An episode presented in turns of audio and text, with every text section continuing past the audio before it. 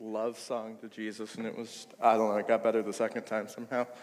Um, that, that was beautiful. Um, hi, guys, I'm Pastor Jake. I'm the youth pastor here at New Hope. Um, and I get a chance to speak to you today just about. Um, I always struggle when I do standalone sermons, so I decided we're going to go through David. So every time I speak, whether it's back to back or um, whether it's eight months apart, um, I've decided to go through David. And I've been encouraged to do this by my father in law. He, um, he actually is a painter, and he was painting a portrait, or a, I guess I don't, I'm not a painter. He was painting a picture of David, and it was David fighting Goliath, and so he was doing a lot of research to make sure he got the armor right and he got the perspective right and everything. And so he was doing all the study, and it really encouraged me to dive into David. And it's hard because we, we study David a lot. I mean, we hear the stories in Sunday school and everything of David fighting Goliath, and you can, you can fight the giants in your life, and God will give you strength. And you hear him over and over again, but it's been encouraging to go through it and find something new in it every time. So, this message isn't the you can fight the giants in your life. This isn't the message that is, hey, Philippians 4.13, you can do all things, God's going to strengthen you, you can do it.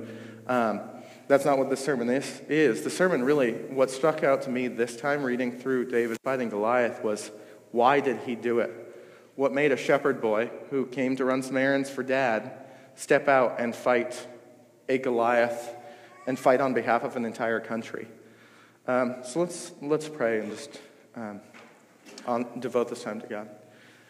Lord, I pray that you would just bless me. Lord, I pray that you would give me the words to speak, that you would allow me to um, be filled with your grace, your strength, and your words, Lord. May you allow me to speak truth into someone's life today.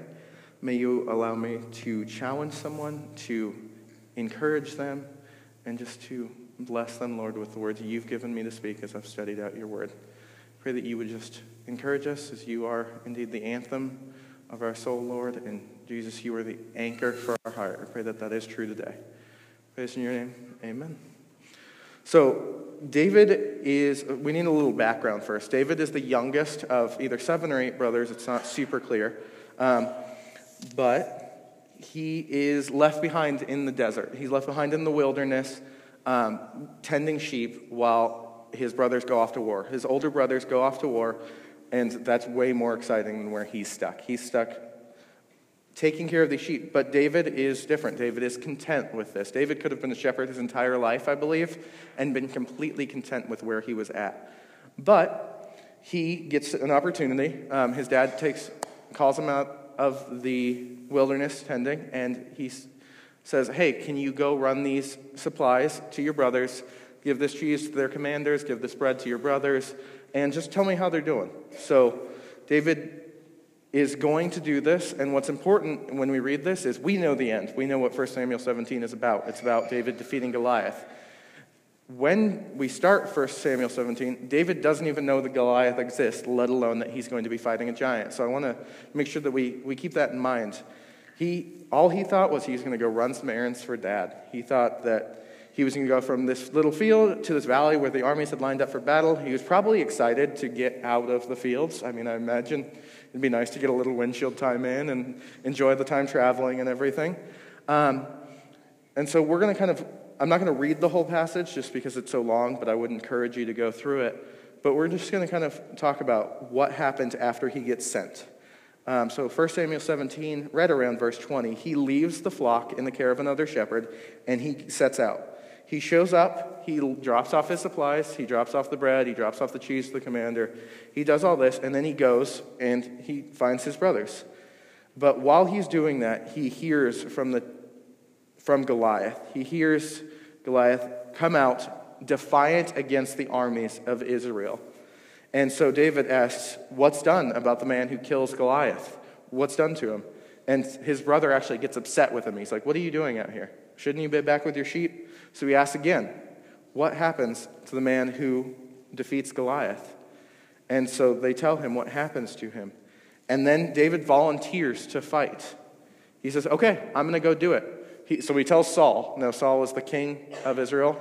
Interestingly, Saul is head and shoulders taller than the rest of Israel.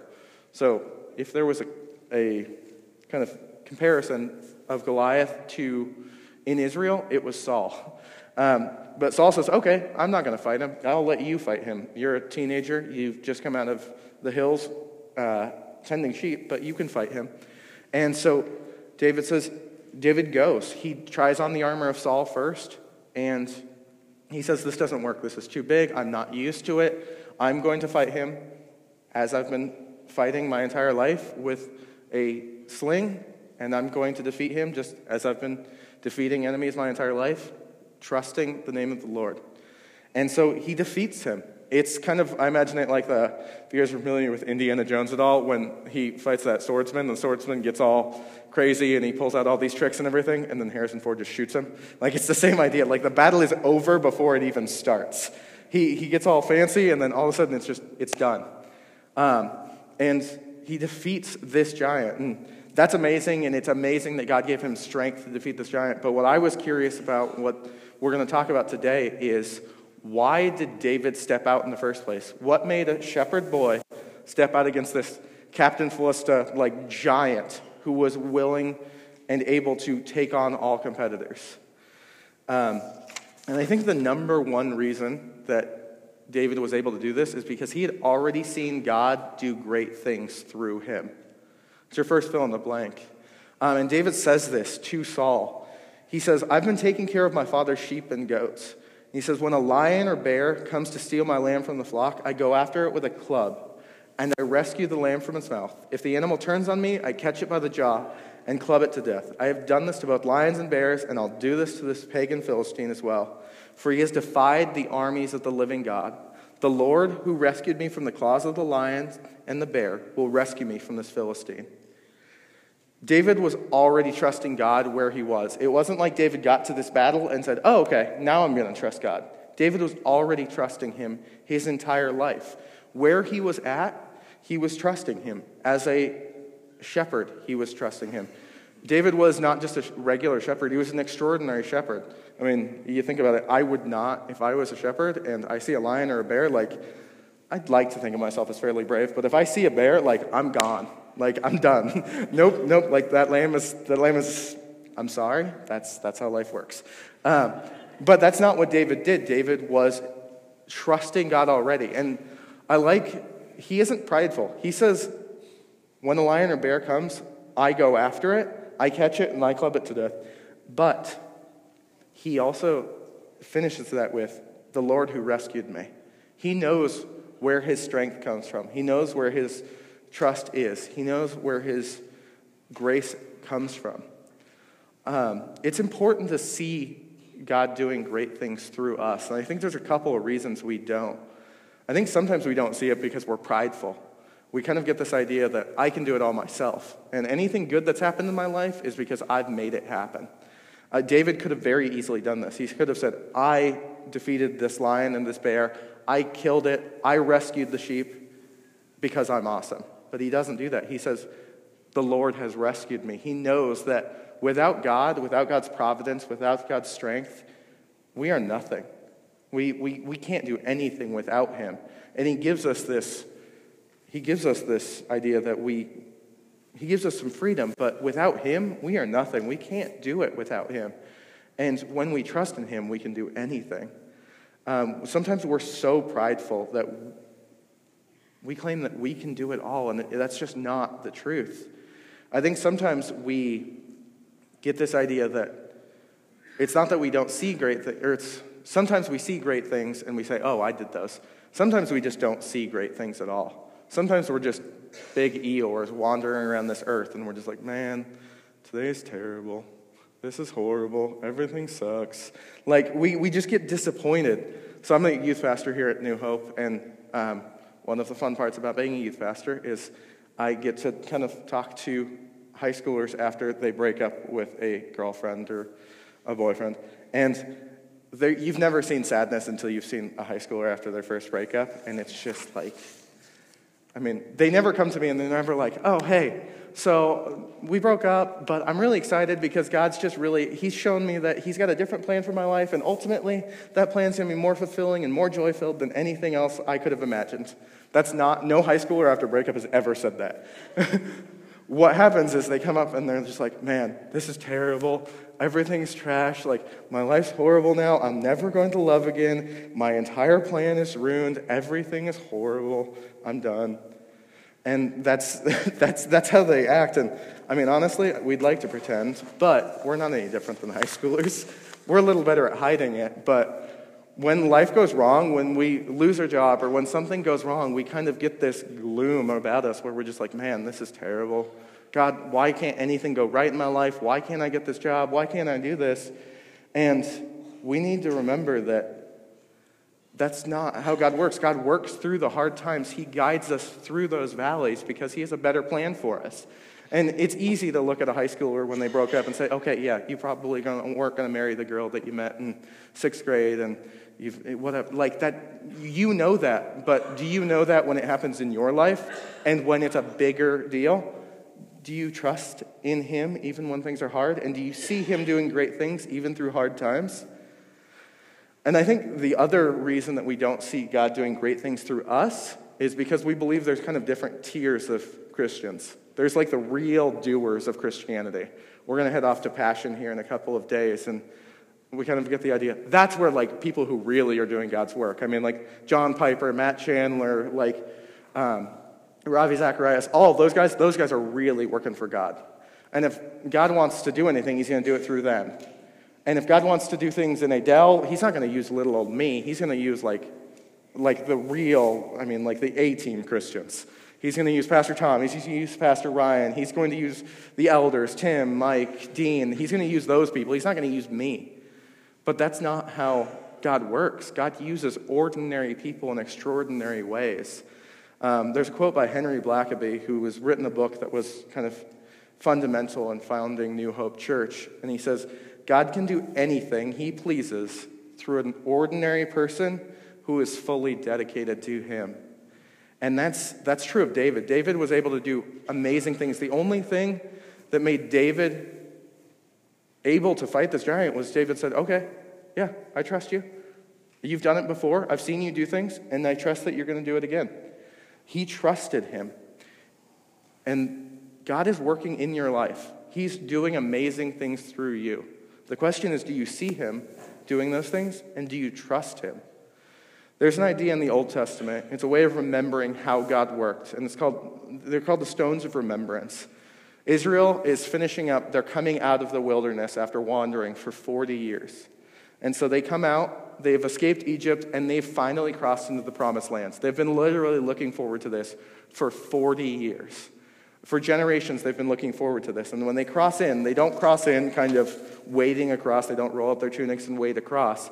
They cross the Lord stops up the Jordan River during flood time, and they walk across on dry land. And so Joshua leading them, after they've crossed, he says to 12 men, following the Lord's instructions, and he says, Each of you is to take up a stone on his shoulder, according to the number of the tribes of the Israelites, to serve as a sign among you. In the future, when your children asks, What do these stones mean? Tell them that the flow of the Jordan was cut off before the ark of the covenant of the Lord. When it crossed the Jordan, the waters of the Jordan were cut off. These stones are to be a memorial to the people of Israel forever. The, nation, the nation of Israel is made up of prideful, forgetful people. That's just like us. We tend to forget what God's done. But these stones are set up to be a physical reminder of the greatness and mercy of God. That Israel didn't get where they were alone, they got where they were because the Lord worked through them and did amazing things.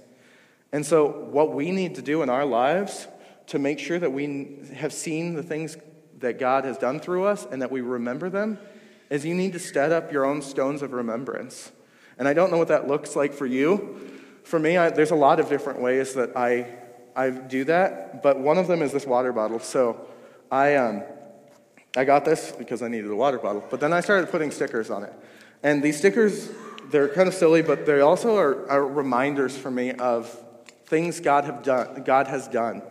Um, there's stickers kind of from places I've been. There's a sticker I have from Chicago, the missions trip we went on there. Um, I've got a sticker from my hometown um, that just kind of reminds me of the people there, the people who kind of made Jake Jake. Um, there's stickers of um, this Vans one is from a youth group kid who just said, Hey, I saw this and I see you needed new stickers. And it was just cool to see a middle schooler thinking far enough ahead to love me by just bringing that sticker and say, Hey, this is for you. It was just a, a kind gift. Um, one of these stickers is the one I'm working on covering up right now because I don't love the memory. But uh, so this is from uh, the New Mexico Albuquerque Airport. Um, we went home to California for what, like 48 hour trip, like total. Was, it was going to be 48 hours. It, was, it did not feel worth it. And then we got to the airport and we were delayed going out of Des Moines. And then we landed in Chicago and we were delayed for another 12 hours. So then it really didn't feel worth it. Um, and so that sticker is a reminder of the fact that I definitely married up. Um, I was pretty upset. I was um, trying very hard not to yell at the United employee who did nothing wrong, but I was upset, and Hannah was just a blessing to me that time, that trip. She was just a reminder. We got to spend time together that we wouldn't have without that delay. God just really showed me how well Hannah loves me and knows me in that trip. And so that could have been a, an Eeyore moment where I was just like, man, this sucks. I hate flying. I'm never flying ever again. My parents can come here if they want to visit me. But instead, it was a memory of, hey, God really blessed me through my marriage to Hannah. And he's done, sorry, um, he's done exactly as he should have, and it worked out better than I ever could have imagined. And we need to set up stones of remembrance. We need to set up things that remind us of how good God is and how he's worked through us. But so David trusted. He, he knew that God had done great things through him and that he was going to do that. But it wasn't just trust that spurred David to action. He saw something in the encounter that no one else did. David saw that Goliath was not just defying the armies, he was defying God. In verse 26, he says, Who is this Philistine anyway, that he is allowed to defy the armies of the living God? What angered God also angered David, and that's why he was able, to, why he was willing to fight. When he stepped up to fight, the, when he stepped up to fight this giant, he didn't do it for glory. He didn't do it for, for prestige. He didn't do it because he felt like he had to or because he was a warrior looking for a challenge. He did it because God's name was being dragged through the mud, and David was going to fight for him. Uh, it says in verse 45 You come to me with sword and spear and javelin, and I come to you in the name of the Lord of heaven's armies, the God of the armies of Israel, whom you have defied. Today the Lord will conquer you, and I will kill you and cut off your head. Then the whole world will know that there is a God in Israel. The biggest thing I saw when I read through this account this time, when I studied it out, was David didn't come looking for a fight. I mean, we know the whole story, but when he came, he was just a shepherd boy. He came running errands for dad. He came, he was happy tending sheep. He was content tending, tending sheep. He was living his life. He was trusting God. But then when he was confronted with someone, with something he knew wasn't right, he felt compelled to act. Because what angered God also angered David. David fought Goliath not because he wanted the glory or honor, he wanted the riches, he wanted the uh, he wanted to marry Saul's daughter, which was part of what was promised. But he heard and saw that the name of the Lord was being attacked, was being defied, and he fought for the Lord. I think this is something called the puritanical term for it would be righteous indignation, but it's more simply known just as righteous anger. And this is different than regular anger. Regular anger is something I'm very well acquainted with, more than I'd like to admit. Um, but righteous anger means getting angry about the things God gets angry about about injustice, about things that offend him, about taking advantage of people, about sin in this world. Um, but that's not the only thing that makes righteous anger different than regular anger. Righteous anger is still anger that trusts God. David, when he was angry, didn't completely step away and say, Okay, I'm going to fight this giant. He says, Nope, I trust that the Lord is going to conquer this giant through me. And then the other thing that makes righteous anger different is that it is directed towards a problem. I think this is something, this is what really stuck out to me because I, I do get angry, especially as a teenager. I really struggled with that. I, I learned how to fix drywall because I learned how to put holes in drywall from my parents. Or dad was kind of who passed his temper on to me. And that's not what righteous anger is. Righteous anger isn't getting mad and punching things. Righteous anger isn't getting mad and complaining about things, about how terrible this world is, about how everything is falling apart and it's not like it used to be. Righteous anger is directed towards a problem and it should drive you to action. So let's check if David was righteously angry or just angry. David was angry because someone had attacked and defiled and insulted the God of Israel. He wasn't angry because he was insulted, he was angry because God was insulted. David trusted God to fight for him. It says, "You come with the sword and with sword and spear. I come in the name of the Lord." David fought with God fought for David. God fought through David. It wasn't David fighting on his own. And then David acted. Literally every, everyone else is standing on the sidelines of this battle. David comes as a shepherd, and there are king, there is a king. There is an entire army standing there, and none of them were willing to fight. But David was willing to fight because he saw something that no one else saw. He saw that God was being offended, God was being attacked, and he saw that he had to do something about it. We see righteous anger a lot in the Old Testament. You see it. Nehemiah is angry at the, the oppression of the poor. There are prophets all throughout the Old Testament that are angry and upset about sin of the people and of the leaders. But I think the number one, the kind of the go to passage for righteous anger that we think of is in the New Testament. It's Christ driving out the money changers. And it's recorded in every gospel, but we're going to look at it in Matthew 21. Um, verses 12 and following says, Jesus entered the temple courts and drove out all who were buying and selling there. He overturned the tables of the money changers and the benches of those selling doves. It is written, he said to them, My house will be called a house of prayer, but you are making it a den of robbers.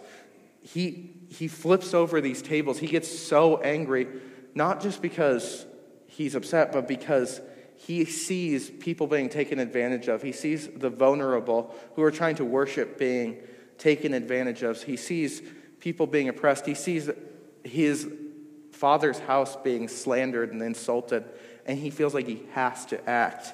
And that's, that's the biggest difference between um, righteous anger and between regular anger. We get angry about stuff all the time, some of us more than others, but when it's things that affect us, it's easy to get angry.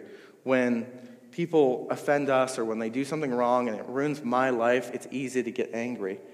But how would my life look different if I let the things that really mattered, the things that offended God, that made God angry, what if I let those make me mad? What if I was angry about things that really mattered? About the people taking advantage of the weak and the vulnerable? About people um, about people being mistreated, people who are created in God's image being mistreated, about the injustices in this world, about things that are morally, sinfully wrong and against God.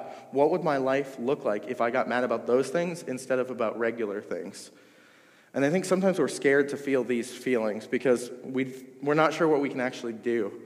Just kind of what prompted this and what kind of made this all come together is so about a month and a half ago, November 14th, I was driving and um, I was listening, or reading, or something, um, and I heard about a school shooting, and it's a school shooting in Santa Clarita, which is in um, California. I've got a couple of friends who live down there, and it just really struck me that day. It just, it kind of made me angry. Um, it was uh, Nathaniel Berhow went to school and he shot five people.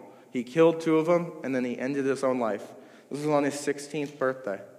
And it just kind of made me angry thinking about thinking about the kids who have to go back to that campus and walk past places where their classmates died at school. It made me my wife was a counselor at West Central Valley and if there's an unstable student at West Central Valley, Hannah's on that list and that that that scares me, that makes me angry.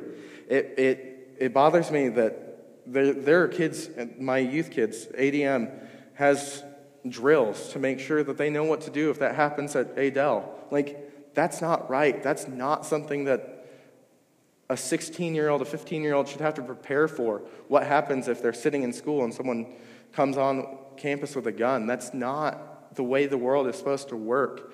And it, it, it, it bothers me. I mean, I remember hearing it for the first time, like, it literally just made me furious. But it, it wasn't something that just made me angry and just made me, okay, like, it was something that made me want to do something. And I don't, I don't entirely know what that is yet. I'm not saying I have that part figured out. I don't know if it means starting an organization or publicly speaking out against that or whatever it is, but maybe for me it's just reaching out to one student who's struggling, who's having dark thoughts, and maybe God's put me in their life to be an encouragement and a light to them. I don't know what it looks like, but I know that God is going to ask me to do something about that injustice and I pray that I'll say yes. And for you, I don't know what it is. The same things that tug at my heart aren't the same things that tug at yours. And maybe it's something that completely different. Maybe it's something I don't have any idea about. But what makes you angry? What do you see in this world and you say, that's not right? What makes you want to flip tables over and just get upset? Maybe it's orphans. Maybe it's widows. Maybe it's people who don't know the truth of the gospel. Maybe it's um, the racial issues that are all throughout this world. Maybe it's, I don't know what it is for you, but there's too much wrong in this world for you not to be upset about the sin and the injustice in this world. So I pray that you find yourself angry with something, and when God asks you to act on that, you say yes. Because that's what David did. David said yes when everyone else said no. He was different because he said yes. And maybe I don't know what your struggle is. Maybe, like the army, maybe you're terrified and dismayed. Maybe you're scared and dismayed. Maybe you see what's going on in this world and you're just like, I can't handle it. I'm just going to hide my head in the sand and I'm just going to hide.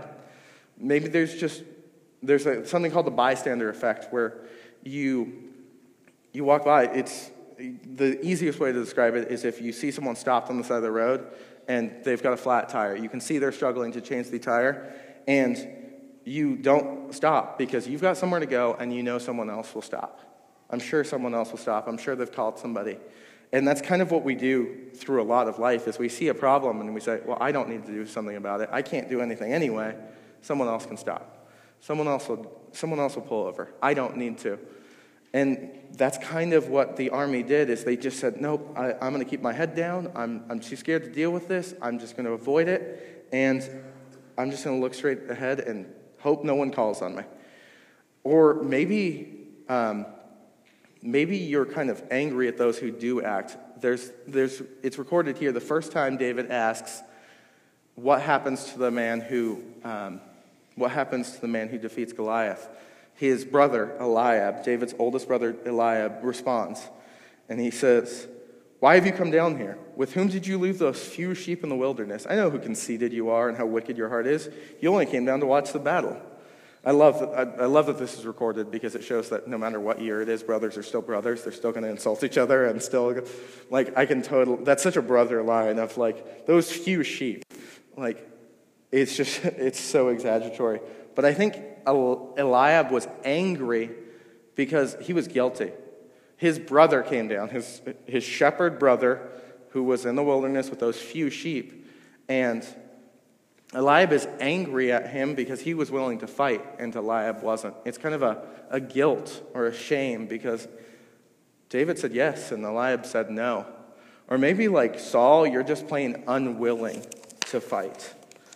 Uh, Saul was really, if there was a counterpart to Goliath, it was Saul. Saul was described as tall. Saul had all his armor. He was the king. He was supposed to be the champion of Israel. And he was unwilling to fight, but he was willing to let this teenager come in and fight Goliath for, that, for him.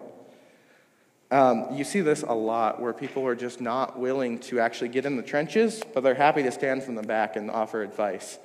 Um, they're not willing to actually do anything about it, but hey, you're doing something, but I think you could do it differently. And that's not what we're supposed to be doing. We're supposed to jump in, we're supposed to say yes. There are so many who say no, but there was only one who trusted God. There was one who had already seen God at work in his life and who was angry about what God what made God angry. And he was willing to step out in faith and he said yes. It wasn't because he was special, it's just because he had a relationship with God that had been built over years. Like I said, it wasn't that David came to the battle of battling Goliath and said, okay, now I'm going to trust God. He'd been doing it all along, and he had this relationship. Um, in just a moment, we're going to um, take communion, and it's just a wonderful reminder of our relationship with God. And it didn't start because we're awesome, it started because God loved us first, and he wanted a relationship with us. And David looked forward to Christ. We get to look back towards his death and everything that did for us. So as um, as you think about this, I really I really wanted to go very inspirational. I really wanted to go with the whole whatever whatever goals you have, God will help you fight them. Whatever you want to accomplish in 2020, God will help you through it. But and it would have been easy to do that that way, but that's just not what I saw. I didn't see a David who was ready to kick in his yearly goals. I didn't see a David who was ready to just do what was on his list. I saw a David that was busy serving, and he was busy doing and living in a relationship and doing what God had already asked him. And then when God asked a lot more of him, David just said yes. So as you think through things, maybe during communion, just think through what, what are your stones of remembrance? What, how is God working in you? Do you trust him? And then what makes you mad and what are you going to say yes to in 2020?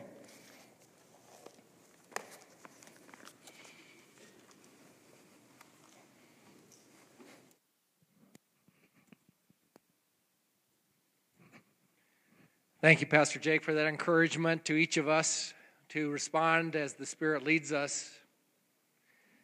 It's a great question. How's God leading you as we come forward this morning? We'll take the communion elements. I encourage